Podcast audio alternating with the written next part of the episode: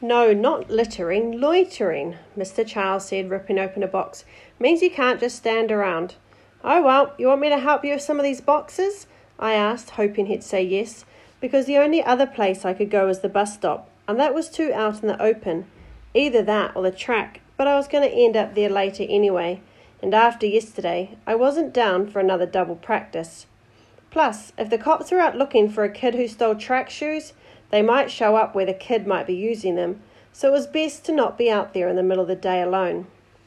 Mr. Charles studies me for a moment, then thrusts the box of cat food in my arms. Here, help me unpack this. The process was simple. There should be a five of everything, everywhere, which was really just a weird way for Mr. Charles to keep the store looking neat and organised, and also an easy way for him to know if people were stealing from him. So, for instance, in their fridge, there should be five of every soda, five of every juice. On the cereal shelf, there need to be five of every kind of cereal, even the nasty ones that taste like dirt until you put sugar on it. Same went for chips and cookies. So my job was to look around the store and let Mr. Charles know what was missing. We need two orange juices, I said, thumbing through the juices like I was looking for a shirt in the coldest closet ever. Mr. Charles, as usual, didn't hear me. I looked over. He was reading another piece of paper. This time it was the one that he pulled from a box. I think it was like a receipt or something to tell him what he was supposed to have in each carton. He never even looked up, didn't hear me at all. Dang! I wonder what it must be like to be hard of hearing. I bet gunshots sound like knocks on the door, which is a scary thought. Sheesh. Anyway, I repeated myself louder. Mr. Charles, this time he looked up, we need two orange juices. Mr. Charles nodded, pulled two from a box, and handed them to me. Of course, while we were doing this, I kept an eye on my backpack. I had set it down in the corner of the back store. Every time we'd restock some cookies or some dishwashing liquid, I would double check to make sure it was still there, that my sweet silver babies were still safe. After the counting and restocking was done, Mr. Charles asked me to move all the leftovers into the stockroom. No problem, I said, struggling to get a grip on the sides of one of the bigger cardboard boxes. Is there any order you want me to put them in? Nope, Mr. Charles said, now wiping down the counter. Just stack it all up toward the back so I can get in there and move around. That's all. One by one, I picked up boxes of ramen noodles, six pats of beer, and cases of Worcester sauce. Worcestershire, gotta be a world record for hardest word, and moved them into the stockroom. Mr. Charles seemed to have relaxed and was now standing behind the counter, staring at his old TV again. That made me feel kind of good, like I was doing something to help the old man out. I mean, he had always been so cool to me, such a good dude, so it felt nice to be able to do something for him. Plus, he was getting there in age. He even had that weird flappy turkey neck thing, so lifting these boxes was probably getting pretty hard for him. The sixth, or was it the seventh box, was the heaviest. It was filled with gallons of water, which was crazy because it just doesn't seem like water would be that heavy. I mean, it's air, it's clear, like air, and air don't weigh nothing. I couldn't even really lift the box. I just kind of held my arms straight and did the caveman walk to the stockroom bumping into everything, including the stockroom door, hoping I'd make it there before my shoulders popped out the sockets. The door closed behind me. I dropped the box and used my feet to slide it across the room over to the other boxes.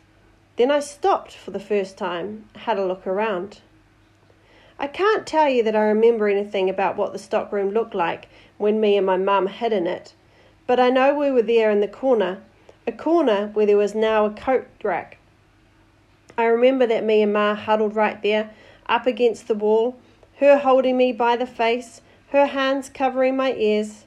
Now, when I think about it, I think she did that so I wouldn't hear her crying or breathing hard, even though I could feel her chest rising and falling at the exact same pace of my own thumping heart.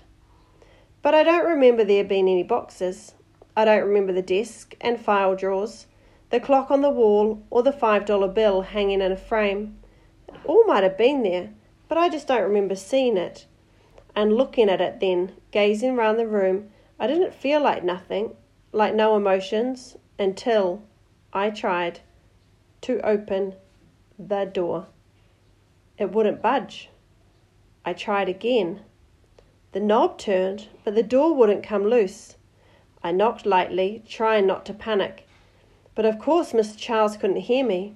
He was probably deep into his cowboy flick, and he was on the other side of the store. And on top of all that, he was practically deaf. So I banged. Still nothing. Then I started tripping, like how when you're at the swimming pool on the hottest day of summer, you jump in and it's cool, and then you take one step too far, and suddenly you're in the deep end, and things ain't so cool no more. Because you can't swim.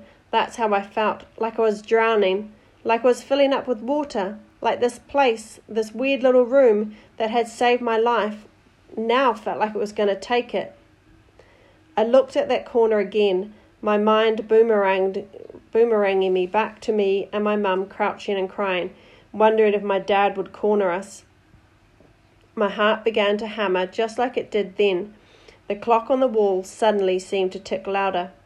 I turned back around and beat on the door again. Tried to beat a hole through it, balled my hand into a fist and pounded and pounded and pounded, yelling Mr. Charles's name until at last, after what seemed like forever, I could hear him on the other side of the door. Castle, I'm here! His voice came through muffled. Mr. Charles yanked it a few times, each time letting out a weird grunt, until finally the door swung open. He stumbled back into the chip display before finally catching his balance. I shot out of the room. Stupid thing gets stuck, he tried, explaining, but I couldn't wait around to hear about it. One more minute and I would melt in the aisle between the chips and the sodas, so I grabbed my backpack and ran straight for the door. Chapter 6 World Record for the longest run after the most runaways in a single day. I ran non stop to my next stop, which was the track but not only because I was bugging about being trapped in a stockroom, that stockroom, and trust me, I was bugging, but also because that creepy clock reminded me that I was also late for practice. I ran through the streets until I finally made it to the park where everyone was already warming up. So nice of you to finally join us, Mr. Cranshaw, Coach said as I threw my bag down. I wanted to tell him that I'd basically been trapped in a teleportation thingy that zapped me back to the scariest moment of my life, but I didn't because I knew no one would believe me. So I just sat down on the bench, kicked my half shoes off. Thankfully, everybody else was focused on stretching and not on my feet, and rolled my pant legs up. Sorry, sorry, I said, unzipping my bag. But Coach had already turned his attention back to the other runners. I looked to my left and right, then over my shoulder, then quickly scanned the other side of the track to make sure there were no extra guests dressed in undersized navy blue uniforms with badges and handcuffs checking out the practice. Once I knew the place was clear of cops, I pulled the silver shoes out and slipped them on my feet, lacing them up tight. Then I threw the beat up sneakers in the bag and hit the track.